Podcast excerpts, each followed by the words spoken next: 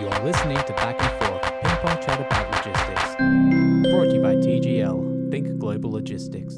While there is a problem of, um, like you said, like a macro problem like the pandemic, we will do, you know, you know, I guess it's one of those analogies, isn't it? It's, it's when you're forced into a corner, you're forced to innovate. You're forced to to kick and Yeah.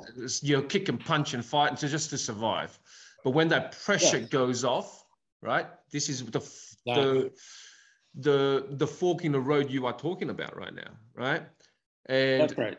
when the pressure goes off, now that's the critical moment. Uh, what does your gut tell you?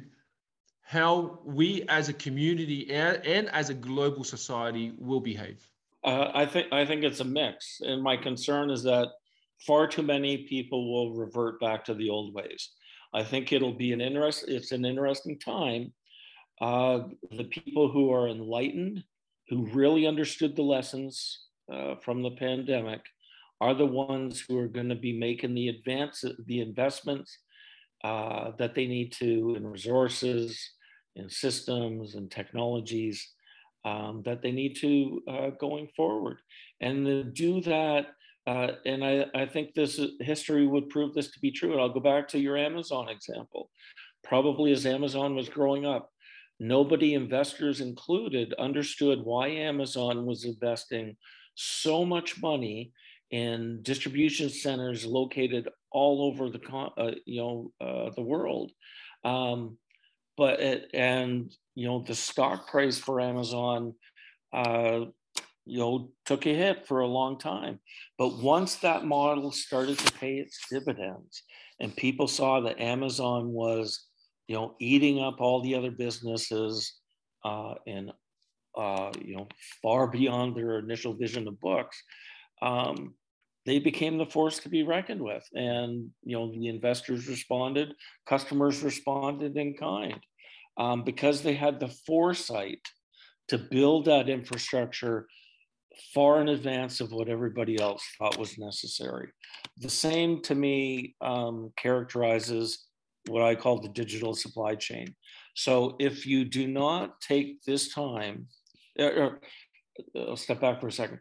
This, the, the pandemic clearly showed the fragility of global supply chains, no matter what industry you're in, no matter where you were around the world. Think about just in time systems, which have for decades been the envy of everybody. But, you know, they failed, right? If, if you can't get your parts, then your production operations and your high, entire distribution system fails immediately. Um, and I like the just in time model, but it does have to evolve somewhat.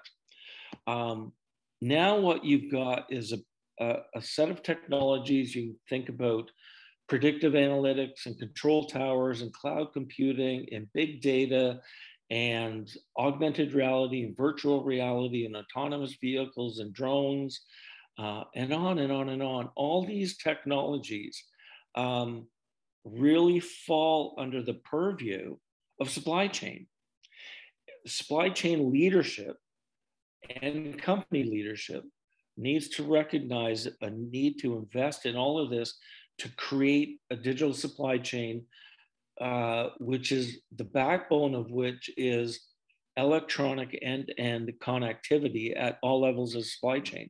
How many people only, even today, only have visibility to their first tier suppliers or their first tier customer, right? And because they had lack visibility, they have such a narrow view of what's going on. If something happens downstream, downstream with their second, third, fourth tier supplier, um, it's you know it's going to stop them just as uh, quickly as their first tier supplier.